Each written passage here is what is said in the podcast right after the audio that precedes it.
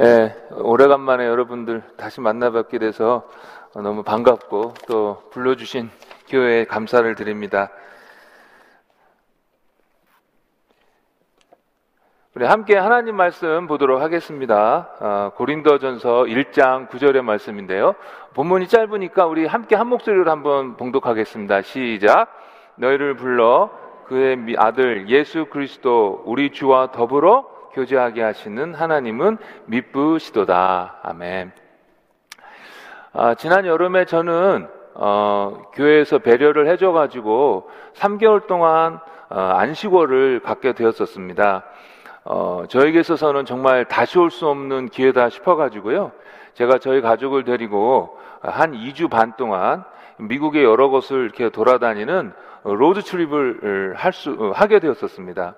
한 번은 유타주에 있는 알츠스라는 국립공원을 구경하고 이제 다음 목적지인 호텔로 이동을 하는데요. 한 세 시간 정도 운전을 해서 가게 되었었습니다. 그런데 다 도착해서 보니까 이게 다른 호텔인 거예요. 아내가 제 셀폰 내비게이션에다가 주소를 찍어주었는데 그 주소가 비슷하긴 했지만 전혀 다른 지역이었던 것입니다. 그래서 거의 밤이 다 되었는데 어쩔 수 없이 다시 두 시간 반을 되돌아가야 했었습니다. 큰 산속을 지나가는 길이어서 이 셀폰 시그널이 안 잡혀요. 그래서 가는 길에 혹시 차에 무슨 문제가 생기면 어떡하지? 연락도 못하는데 시그널이 안 잡히니까 혹시 내비게이션이 길을 못 찾게 되면 어떡하지? 하면서 마음 졸이면서 그리고 속으로 또 그래서 간절히 기도하면서 운전을 해서 가게 되었었습니다. 다행히 늦었지만 무사히 호텔에 도착하게 되었는데요. 저희는 이렇게 내비게이션의 목적지를 잘못 찍어가지고 한 네 시간에서 다섯 시간 낭비하고 또 고생을 했는데요. 많은 사람들이 인생에 있어서 목적을 잘못 설정해서 그리고 특별히 많은 성도들이 믿음 생활을 하는 데 있어서 그 목적을 잘못 설정해서 저희같이 한 네 시간에서 다섯 시간 정도를 낭비하는 것이 아니라 그 인생 대부분을 낭비하고 또 불필요하게 많이 고생하고 있는 것을 보게 됩니다. 그래서 오늘은 여러분들과 함께 우리의 인생, 특별히 우리의 믿음 생활에 있어서 무엇을 가장 최고의 목적으로 삼아야 할지, 무엇을 정말 최고의 종점으로 저희들이 찍어야 할지를 함께 나누고자 하는데요. 결론부터 말씀을 드리자면 그것은 바로 하나님과의 친밀한 관계입니다. 같이 창세기 삼 장 팔 절의 말씀을 보시겠습니다. 같이 읽겠습니다. 시작! 그날 저녁 날이 서늘할 때에 아담과 그의 아내는 여호와 하나님이 동산에서 거니시는 소리를 듣고 그분의 낯을 피하여 동산 나무 사이에 숨었다. 저희들이 방금 이 읽은 구절은 여러분들도 잘 아시다시피 아담과 하와가 하나님께서 금하신 열매를 먹고 난 이후에 이를 묘사하는 장면에 나오는 한 구절입니다. 그런데 이 구절에서 성경학자들은요, 이런 아담과 하와의 불순종 전에 아담과 하와가 하나님과 평소에 아주 친밀한 교제를 이뤄가고 있었다라는 것을 알 수 있다라고 이 구절을 통해서 어, 이 구절을 통해서 알 수 있다라고 설명을 합니다. 이 구절을 보면 하나님께서 이렇게 동산을 걸으셨다라고 나오는데 하나님께서 걸었다라는 것이 어쩌다 한 번 있었던 일이 아니라 늘상 있었던 일이라는 것입니다. 그리고 날이 서늘할 때라고 나와 있는데 어떤 분은 이 서늘한 시간이 아침이다, 아니면 어떤 사람, 어떤 분은 이게 해질녘이다라고 하는데 아무튼 그 시간이 구체적으로 언제였던지 간에 날이 서늘함, 그 시간에 늘상 아담과 하와가 하나님과 대화를 나누며 교제하는 시간이었을 거다라고 이렇게 어, 여기는 것입니다. 게다가 하나님께서 걸었다라고 하시는데 이 걷다라는 표현은 이스라엘과의 관계 속에서 하나님의 임재, 하나님께서 함께 하심을 표현하는 말이었습니다. 레위기 이십육 장 십이 절을 보면 나는 너희 중에 행하여 너희의 하나님이 되고 너희는 내 백성이 될 것이니라 라고 이렇게 말씀하고 있는데 여기서 행하여가 걷다라는 동사입니다. 그런데 이 구절에서 문맥상 내가 너희 중에 행하겠다, 걷다라는 뜻이 무엇이겠습니까? 내가 너희와 함께 하겠다, 내가 너희 중에 함께 거하겠다라는 뜻 아니겠습니까?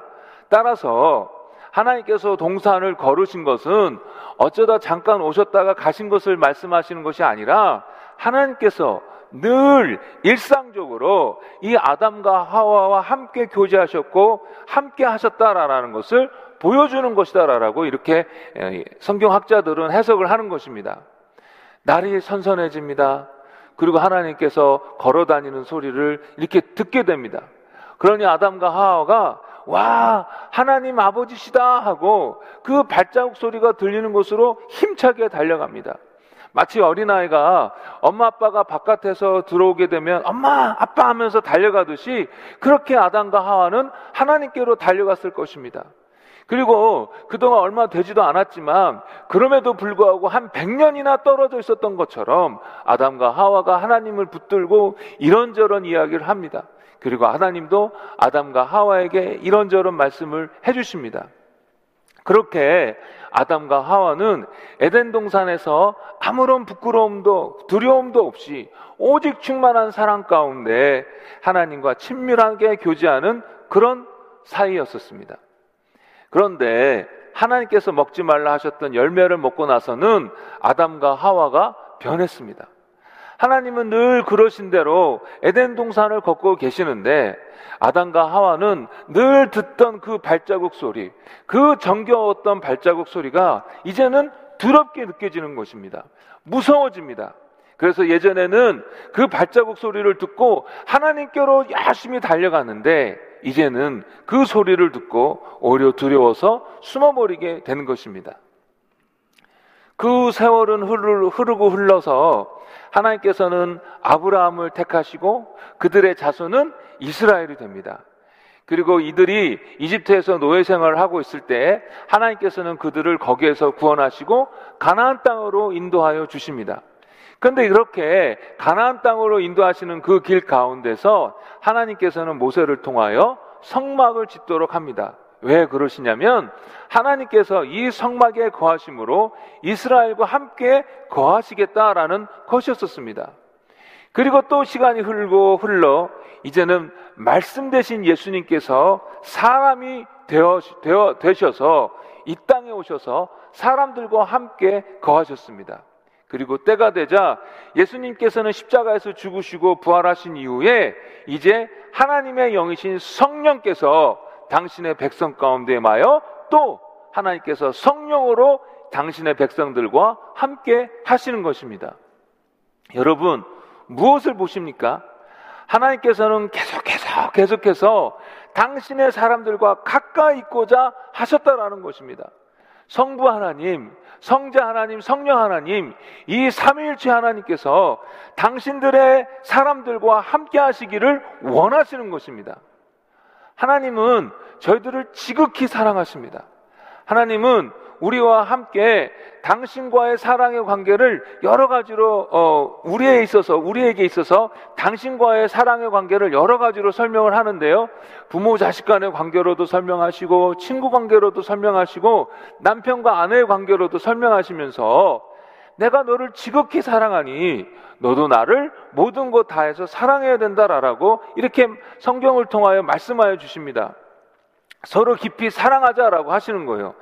그런데 이렇게 서로 깊이 사랑하는 것에 있어서는 당연히 서로에 대한 친밀한 친밀한 교제가 전제되어 있는 것입니다.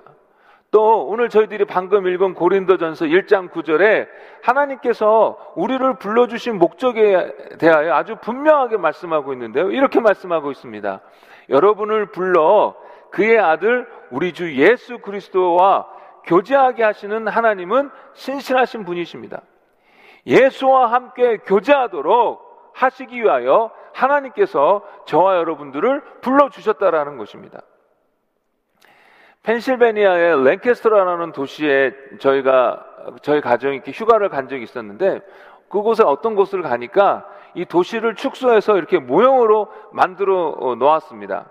근데 그 모형으로 도시를 이렇게 축소해서 만들어 놨는데 그 이제 도시에 뭐 자동차도 있고 비행기도 있는데 기차도 있고 이것이 막 자동으로 막 이렇게 휘젓고 다니는 거예요. 그러니까 그것을 보면서 야, 정말 신기하다라고 저희들이 이렇게 생각했었는데요. 그 모형 도시처럼 하나님께서 사람을 만들고 얘네들이 어떻게 하는지 좀 보자라는 식으로 관상용으로 하나님께서 사람을 창조하신 것이 아니라 이 사람들과 함께 더불어 지내며 사랑의 관계 속에서 친밀한 교제를 나누기 위하여 사람들을 창조하셨다라는 것입니다. 그래서 저희 사람들은요, 하나님의 영광을 위해서도 창조되었지만 동시에 하나님과의 사랑의 관계 속에서 친밀한 교제를 위해서도 창조되었다라는 것입니다. 여러분들도 잘 알고 계시겠지만 하나님을 위하여 창조된 저희들은 그 창조된 목적대로 하나님의 영광을 위하여 살아야만 풍성한 삶을 살 수 있습니다. 마찬가지로 하나님과의 친밀한 관계를 위해서 저와 여러분들이 창조되었기 때문에 하나님과의 친밀한 교제가 이루어져야만 하나님께서 주고 싶어 하시는 그런 풍성한 삶을 살 수가 있는 것입니다. 그런데 여기서 제가 한 가지 더 덧붙여서 말씀드리자면 하나님의 영광과 하나님과의 이 친밀한 관계가 사실 다른 것이 아니라 같은 것입니다. 기독교 희락주의자라고 하시는 존 파이퍼 목사님은 기독교 희락주의, 그러니까 크리스천 헤도니즘을 이렇게 간단하게 설명하시는데요, 우리가 하나님 안에서 가장 만족할 때 하나님께서 가장 영광을 받으신다.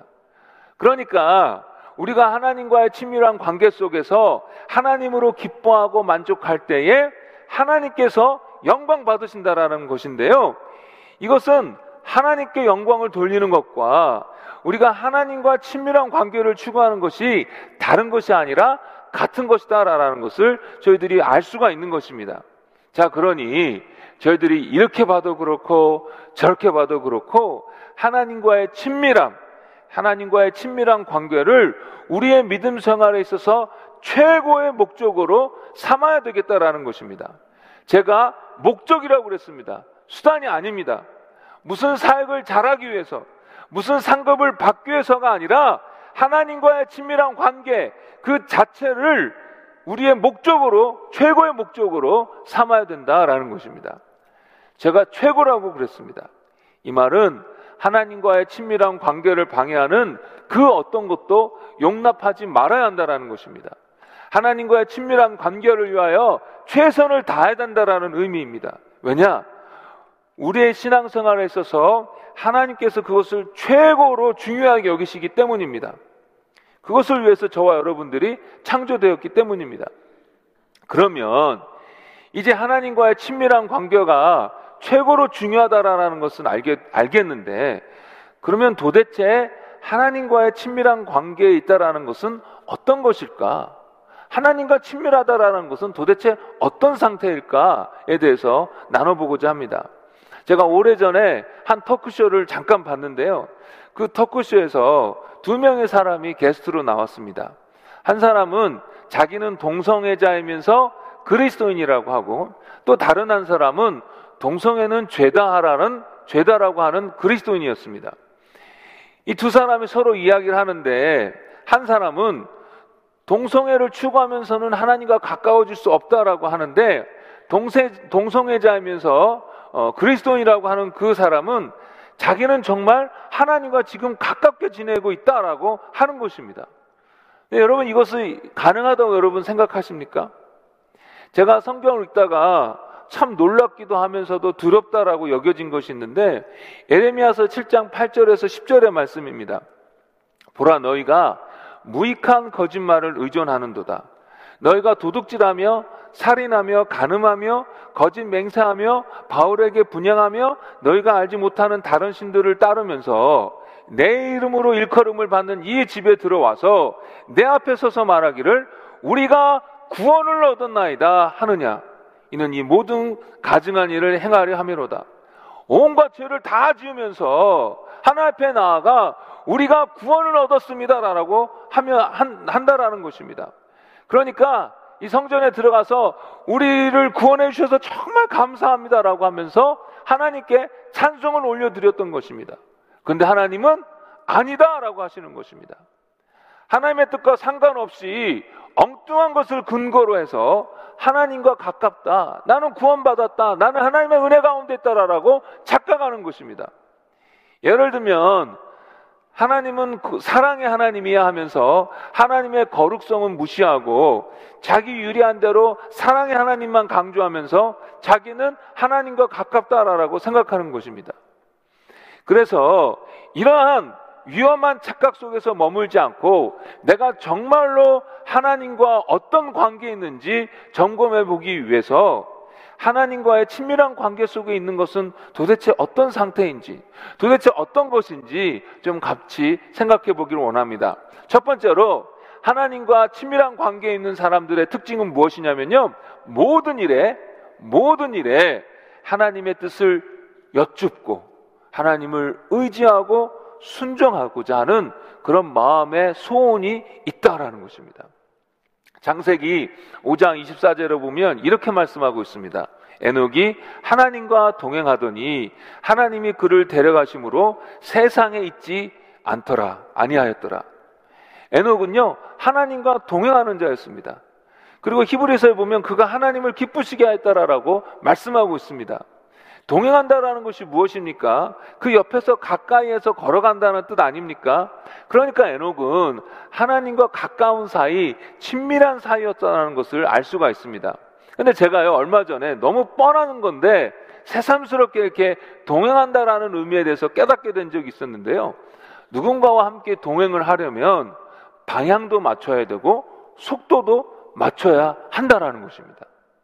내가 원하는 대로만 방향을 정하고 내가 원하는 대로 속도를 정하면은 누군가와 함께 동행할 수가 없습니다.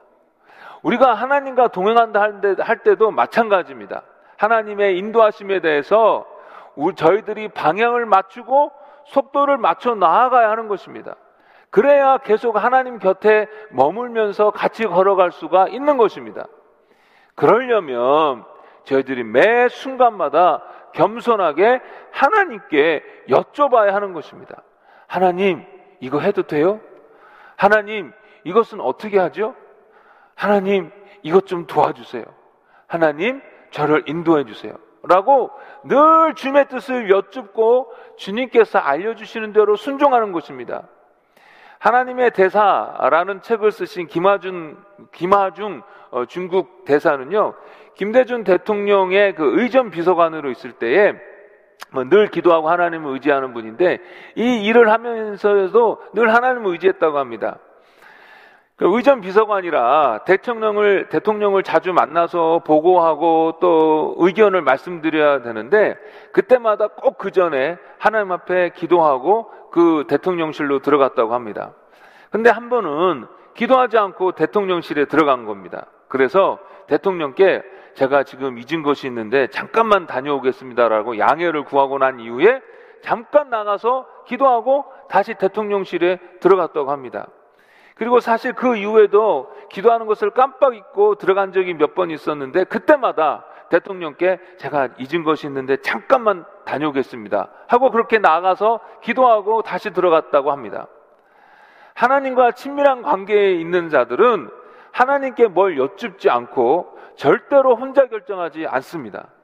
또 하나님과 친밀한 관계에 있는 자들은 하나님의 뜻을 기도하며 기다리는 자들입니다. 자기 보기에 좋다고 그냥 성급하게 어, 어, 이렇게 결정하는 일이 없습니다. 하나님의 뜻을 여쭈면서 기다리면서 기도합니다. 그리고 범사에 하나님을 의지합니다. 왜 그렇습니까? 하나님과 가까운 자들은 하나님의 뜻과 다른 선택을 하기가 싫은 거예요.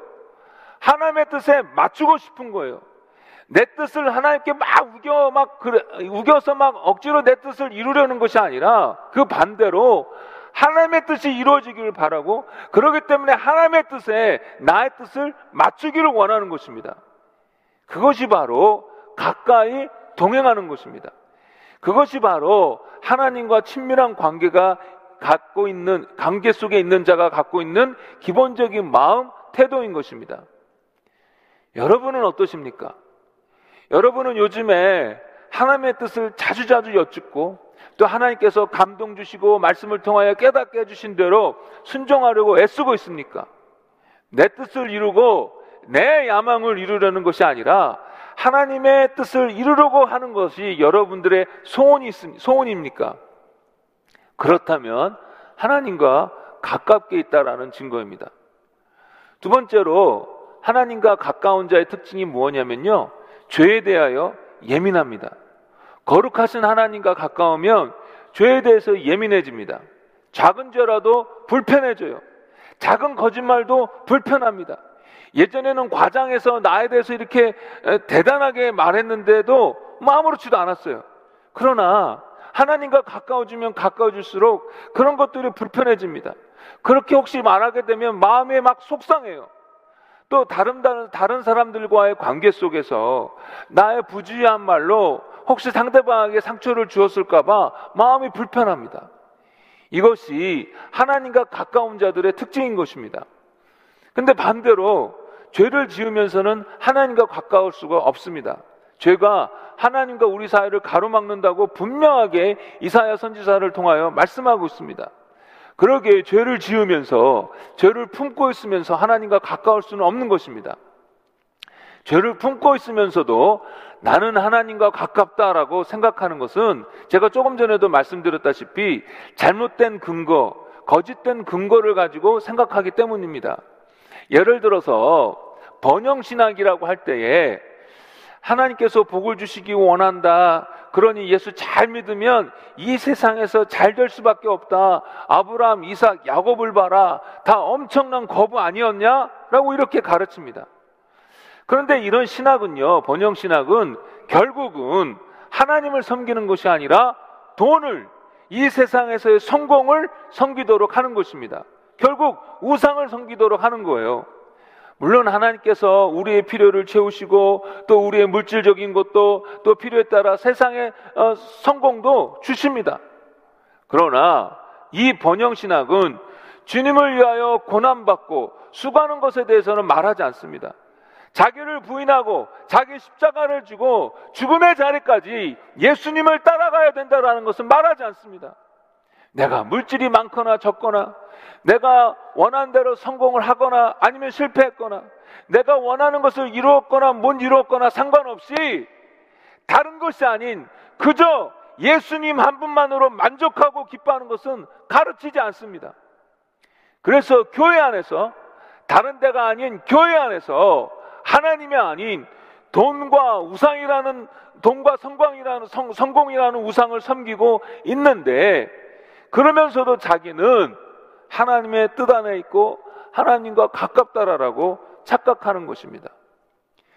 그래서 하나님께서 정말로 요구하시는 제자의 삶, 거룩한 삶에 대해서는 조금도 관심이 없는 것입니다. 여러분들은 어떠십니까?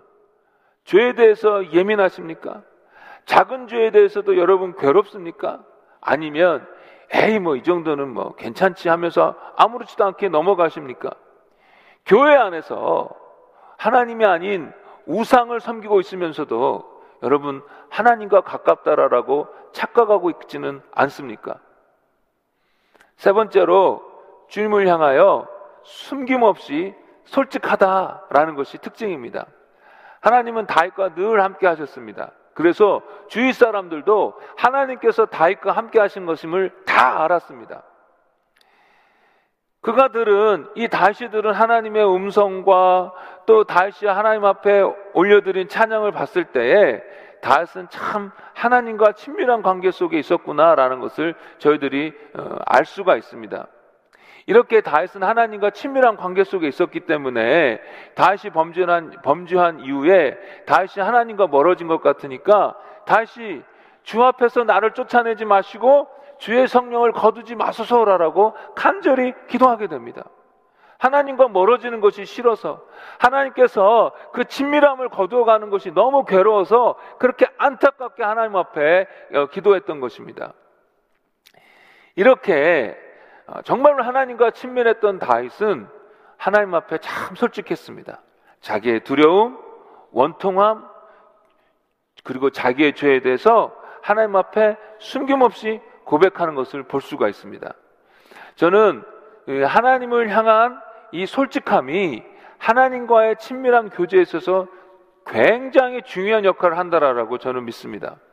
하나님을 아는 지식이라는 아주 유명한 책을 쓰신 신학자인 제아의 페커 목사님은 이렇게 말해요. 가장 중요한 것은 내가 하나님을 안다는 사실이 아니라 하나님께서 나를 안다는 사실이다. 하나님께서 나의 모든 면의 최악을 나의 모든 면의 최악을 미리 다 알고 계심으로 나에 대해서 어떤 새로운 면을 발견하셔서 환멸에 빠지는 일은 없다는 것이다. 우리는 우리 안에 있는 부정적인 것들에 대하여 하나님 앞에 말씀드릴 때 되게 애매하게 말씀드립니다. 하나님, 저는 그냥 부족합니다. 하나님, 저는 죄인입니다. 하면서 하나님 앞에 나는 부족하다라고 말씀드리는 것 같은데 굉장히 상투적이고, 그리고 이런 상투적인 고백을 통해서 사실은 별로 솔직하지 않은 고백을 하나님 앞에 올려드립니다. 근데 이런 상투적인 고백으로는 하나님과 깊은 관계 속에 들어가지 못합니다. 여러분, 사람들끼리도 서로 깊은 것을, 특별히 자기의 연약함, 특별히 구체적으로 자기의 연약함을 꺼내놓을 때에 더 친해지고 더 깊어지는 것처럼 하나님 앞에 우리의 내면에 그러한 안 좋은 것들, 연약함들, 나쁜 습관들, 그리고 하나님을 향한 의심과 섭섭한 감정들을 구체적으로 다 하나님 앞에 꺼내 놓아야 하는 것입니다. 하나님, 저 사람이 왜 이렇게 꼴보기가 싫은지 모르겠습니다. 하나님, 저 사람 잘 돼서 나도 함께 한 마음으로 기뻐해 줘야 되는데 왜 마음 한구석에서는 이렇게 질투가 올라오는지 모르겠습니다. 하나님, 주님의 영광을 위해서 더 부지런하게 살아야 되는데 요즘에 제가 왜 이렇게 게을러지는지 모르겠습니다. 하나님, 왜 이렇게 제 마음은 쪼잔한지요? 하나님, 저는 왜 이렇게 믿음이 없지요? 하나님, 당신의 말씀 내가 잘 알겠는데 정작 그렇게 순종하려니까 겁이 나요. 하나님, 요즘에 저는 왜 이렇게 죄에 끌리는지 모르겠습니다. 저를 도와주세요. 죄송해요. 등등 솔직하게, 다 솔직하게 고백하는 것입니다. 꺼내어 놓는 것입니다. 그럴 때 하나님께서 네, 그럴 줄 알았다, 이 나쁜 놈아, 그렇게 그러시겠습니까? 아닙니다. 그렇게 꺼내 놓았다라는 것은 나를 다 드러내도 될 만큼 상대방을 신뢰한다라는 것 아니겠습니까? 하나님께서 그 중심을 보시고 받아주시는 것입니다. 도와주시고 더 친밀하게 다가와 주시는 것입니다. 하나님과 가까운 자들은 주님 앞에 자기 내면에 대하여 정말로 정말로 솔직하게 하나님 앞에 고백합니다. 마지막으로 여러 가지가 있겠지만 한 가지 더 나누자면, 하나님과 친밀한 자는 하나님을 사모하는 그 사모함이 그 마음에 늘 있습니다. 누군가를 사랑하게 되면 그 사람이 그립고 그 사람과 가까이 있고 싶고 뭐 등등 그런 것처럼 하나님과 가까우면 하나님을 사모하게 됩니다. 그래서 시편 기자는 주의 성전에서 보내는 하루가 다른 곳에서 첫날보다 어, 첫날을 지내는 것보다 낫습니다라고 고백하는 것입니다. 그래서요, 하나님을 이렇게 사모하는 자들은 자주자주 기도하는 것으로 그 모습이 드러납니다. 아니면 말씀을 가까이 하는 것으로, 또는 예배 자리를 사모하는 것으로 드러납니다. 또 하나님을 사모하는 자들은, 이 사모함이 있는 자들은 성도들 간의 교제를 사모하는 것으로 드러납니다. 왜 그렇습니까? 이런 시간을 통해서 하나님을 더 가까이 경험할 수 있기 때문입니다. 여러분들은 어떠십니까? 하나님을 사모하는 마음으로 여러분 마음에 지금 가득하십니까? 여러분, 하나님을 사모하는 그 마음이 요즘에 어떤 식으로 드러나고 있습니까? 자, 제가 지금까지 하나님과 친밀한 관계에 있는 자들의 특징에 대해서 살펴봤는데요, 이제 가장 중요한 것에 대해서 여러분과 함께 나누고자 하는데, 그것은 그러면 도대체 어떻게 해야 하나님과 친밀한 관계를 세워갈 수 있겠느냐, 도대체 어떻게 해야 하나님과의 친밀한 관계를 누리는 자가 될 수 있겠는가에 관한 것입니다. 첫 번째로, 너무나도 뻔한 원칙인데 하나님과의 친밀한 관계를 갈망해야 합니다. 그것을 위해서 애써야 합니다. 노력해야 합니다. 다 예수 믿지만 어떤 사람은 하나님과의 친밀한 관계 속에 있고 어떤 사람은 그렇지 않습니다. 왜 그렇습니까? 선교사요, 영적 지도자로 유명한 오스왈드 샌더스라는 분은 이렇게 말합니다. 성경과 경험을 통해서 알 수 있는 것은 하나님과 우리와의 그 친밀함의 그 정도를 하나님이 아닌 우리 자신이 결정한다라는 것이다. 즉 하나님과의 친밀함이 우리가 어떻게 갈망하고 애쓰느냐에 달려있다라는 것입니다. 야고보 사도는요, 하나님을 가까이 하라, 하나님을 가까이 하라, 그리하면 하나님이 너희를 가까이 하시리라 라고 말씀하고 있습니다. 그러니까 우리가 가까이 할 때 하나님이 가까이 오신다라는 거예요. 우리가 처음 살펴봤던 것처럼 하나님은 늘 우리와 함께 친밀한 교제를 갖기를 원하십니다. 그러나 인격적인 하나님이시기 때문에 강제로 하시지 않아요. 우리가 가까이 오기를 기다리고 기다리고 계시는 것입니다. 그래서 우리가 하나님을 갈망하며 가까이 하고자 할 때에 하나님이 가까이 오시는 것입니다. 찰스 스윈들 목사님은 하나님과의 친밀함을 위하여 연단이 필요하다라고 말씀하고 있어요. 그러니까 훈련이 필요하다라는 것, 필요하다라는 것입니다. 그러니 아, 나는 하나님과의 친밀한 관계가 안 주어져. 나는 그런 은혜까지는 없네. 그런 은혜는 특별한 분들에 관한 것이지 나는 아니야 라고 생각할 것이 아니라 우리 모두에게 하나님과의 친밀한 관계로 나아올 수 있도록 하나님께서 길을 다 만들어 놓으셨는데 이제는, 이제는 우리 입장에서 노력하고 힘써야 되겠다라는 것입니다. 전심으로 하나님과의 친밀한 관계를 갈망해야 되겠다라는 것입니다.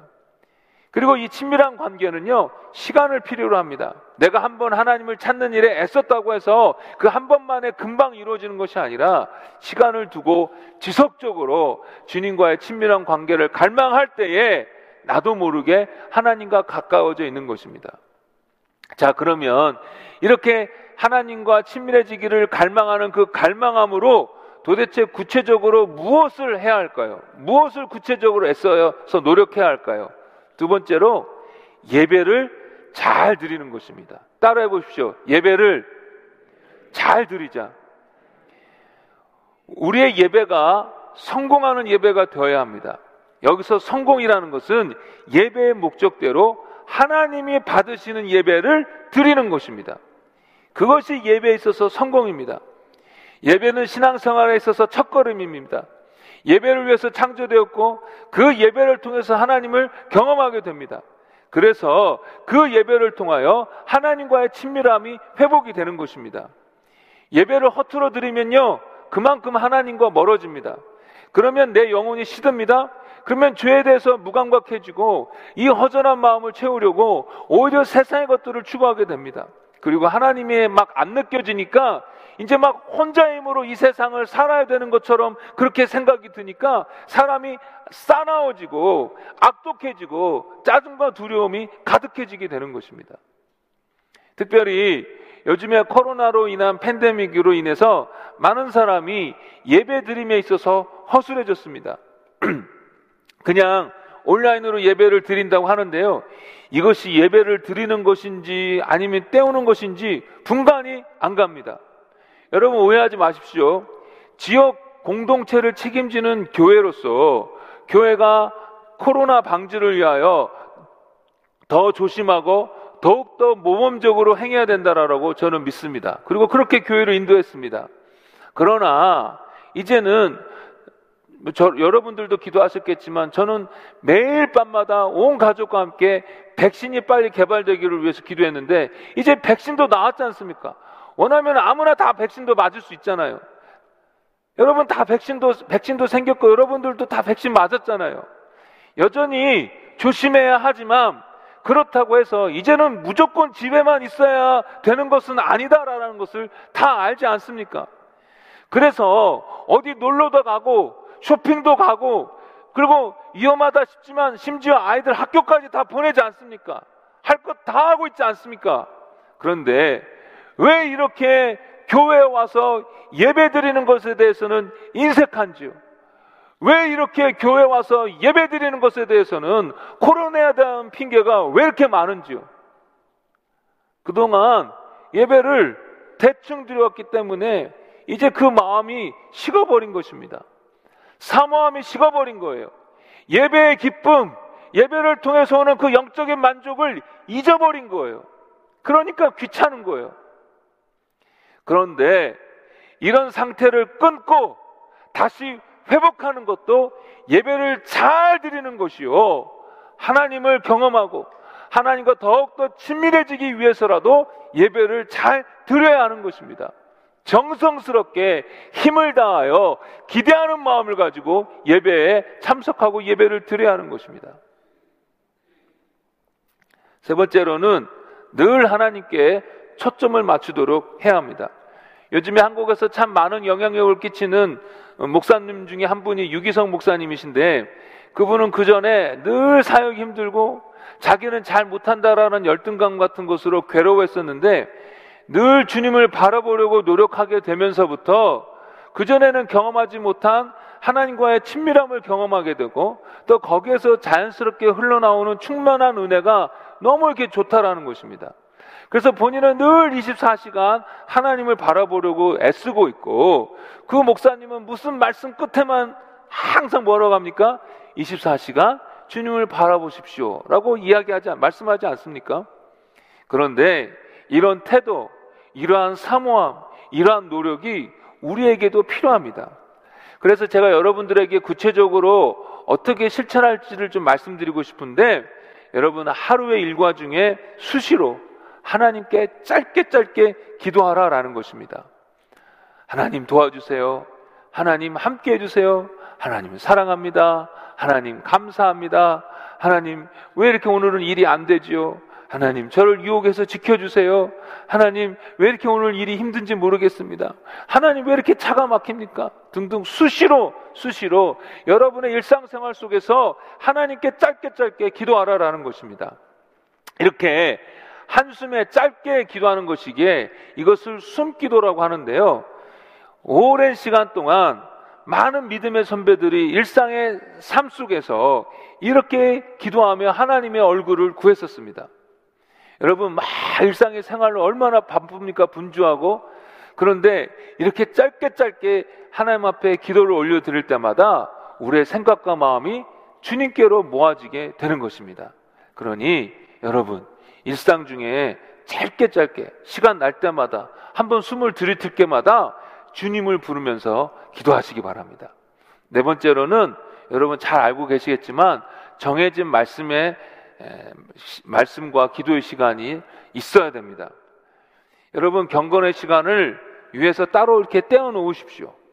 조금 전에 말씀드렸지만 일상 중에서 순간순간 하나님을 기억하고 기도했다고 하더라도 따로 시간을 정해놓고 기도하고 말씀 보는 시간이 필요합니다. 여러분 예를 들어서 한마음 청년부에서 한 형제 자매가 연애를 시작했습니다. 근데 이 한마음에서 어디 선교를 갔는데 거의 형제자매가 같이 조인하게 됐어요. 사역하면서 형제자매가 같이 사역을 하면서 중간중간에 얘기도 하고 서로 도와주고 서로 눈짓도 하면서 그렇게 기쁘게 사역을 잘 마칩니다. 합니다. 그리고 사역을 다 마쳤어요. 그러면 하루 종일 사역하면서 같이 있었다고 이제 서로 빠이빠이 합니까? 아니요. 둘만의 시간이 없었다고 어떡합니까? 그 사역 마치고 다시 그 둘이 커피숍 같은 데 가서 또 한참 조잘조잘 이야기를 하는 것입니다. 마찬가지입니다. 이렇게 시간을 구별하여 말씀과 기도의 시간을 갖는 것은 주님과 주님께로만 집중하며 주님과 교제하는 시간입니다. 주님께로 가까이 가는 시간입니다. 저는 여러분의 이 기도의 근육이 더욱더 세져서 한 시간 이상씩 여러분들이 기도하게 되면 정말 좋겠습니다. 그러나 처음부터 그렇게 되지 않지 않습니까? 그러니 욕심 부리지 말고 일단 구별해 놓으십시오. 말씀 한 십 분, 기도 십 분 이런 정도로 여러분 시작해 보십시오. 그래도 혼자 안 되면 여러분 새벽 기도에 동참해 보시고 저녁 기도에 동참해 보십시오. 예수님은 말씀 되신 분이라고 요한복음에서 설명하고 있습니다. 그러니까 저희들이 성경 말씀을 가까이 하는 것이 예수님을 가까이 하는 것이고 하나님을 가까이 하는 것입니다. 이 성경 말씀을 가까이 할 때 주의 음성을 듣게 되는 것입니다. 그러니 말씀과 기도의 시간을 꼭 따로 구별하여 가지시기를 간절히 바랍니다. 마지막으로 한 가지만 더 말씀드리자면, 여러분 매 주일 예배 시간에 또는 여러분이 개인적으로 성경 말씀을 대하면서 깨닫게 되고 도전받게 된 하나님의 말씀에 대하여 최선을 다하여 순종하십시오. 하나님과의 친밀한 관계 속에 있어서 이 순종은 절대적인 요소입니다. 순종 없이 하나님과의 친밀한 관계는 불가능합니다. 불순종은 하나님 앞에 죄요, 순종은 하나님의 약속의 성취와 하나님의 아름다운 성품을 더욱더 경험하게 되는 놀라운 방편이 되는 것입니다. 그러니 여러분 순종하셔야 합니다. 말씀을 정리하겠습니다. 자녀를 낳아서 키워보니까 나중에 아이들이 다 장성해서도 다들 나 사는 근처에 살았으면 좋겠다라는 그런 소원이 생기는 거예요. 많은 자녀들이 부모를 떠나 복음을 들고 저 먼 곳으로 떠나고, 또 하나님의 부르심 때문에 고향을 떠나고 부모를 떠나 다른 곳에서 사는 사람들이 많음에도 불구하고 저는 내 자식들이 장성해서 제 근처에서 살고 손주들도 좀 자주자주 볼 수 있으면 좋겠다라는, 뭐랄까 좀 철딱선이 없고 이기적이다 싶은 그런 마음의 소원이 있는 거예요. 아 그런데요, 요한계시록을 보니까 하나님도 그러신다라는 것을 제가 발견하게 되었습니다. 여러분 요한계시록 읽어보면 얼마나 복잡합니까? 수많은 일들이 일어나지 않습니까? 그런 일들에 대해서 해석하는 것도 분분합니다. 어떤 해석이 백 퍼센트 맞다라고 확신할 수 없어요. 그런데 그런 복잡한 일들을 다 이루시고 마지막에 새 하늘과 새 땅이 보이고 새 예루살렘이 하늘에서부터 내려오는데, 즉 하나님의 모든 구원의 계획이 완성되는 시점인데, 그때에 이런 소리가 보좌에서 들려 나옵니다. 보라, 하나님의 장막이 사람들과 함께 있음에 하나님이 그들과 함께 계시리니 그들은 하나님의 백성이 되고 하나님은 친히 그들과 함께 계셔서.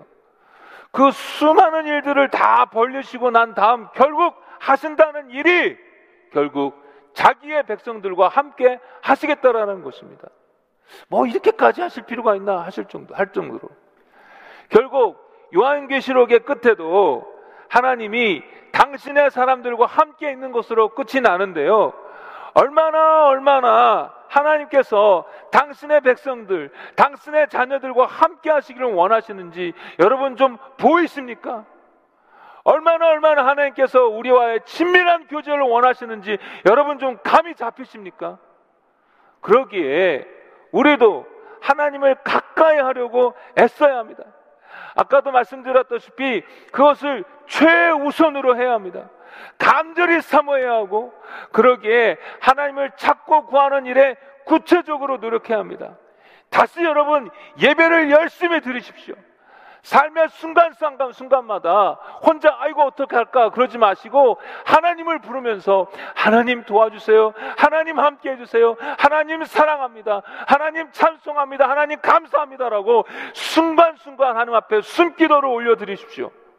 그리고 이제 바쁘다고 또 게을러져서 무시해버렸던 경건의 시간을 다시 거의 작정하시고 그 시간을 조금씩 조금씩이라도 늘려가면서 그 시간을 지키십시오. 그리고 하나님께서 알려주신 대로 여러분 순종하십시오.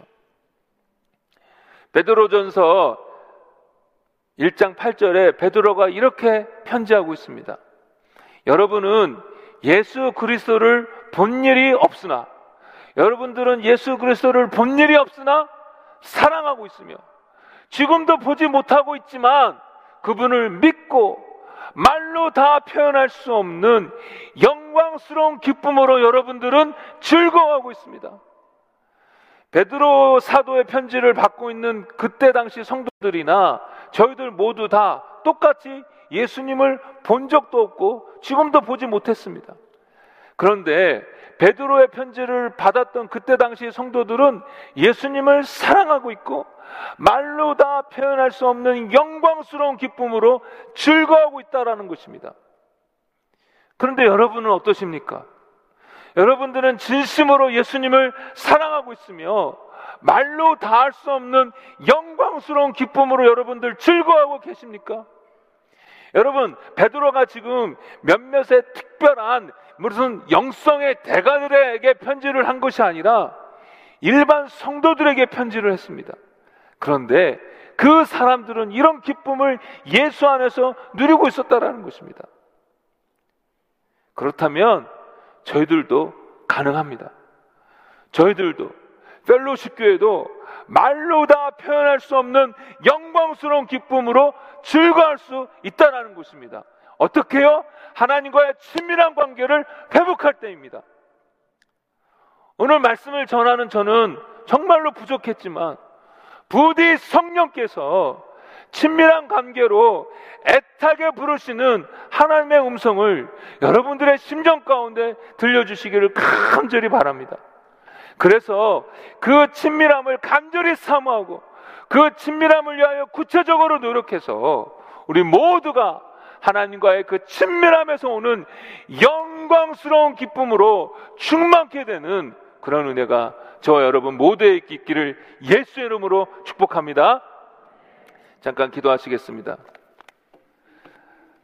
하나님 아버지, 이런저런 핑계 대면서 저희들의 신앙이, 저희들이 하나님을 찾고 구함에 있어서 많이 게을러졌음을 보게 됩니다. 주님과 멀어져도 그 멀어진 것에 대해서 안타까운 마음 없이 그저 무감각하게 그렇게 살고 있었던 저희들을 보게 됩니다. 주님, 이 시간 이 말씀을 통하여 정말 회개하는 마음으로, 또한 간절하게 부르시는 그 음성을 듣고 저희들이 순종하며 이제 주님과 가까운 관계를 회복하기를 원하오니 주님 도와주시옵소서. 예수님 이름으로 기도했습니다. 아멘.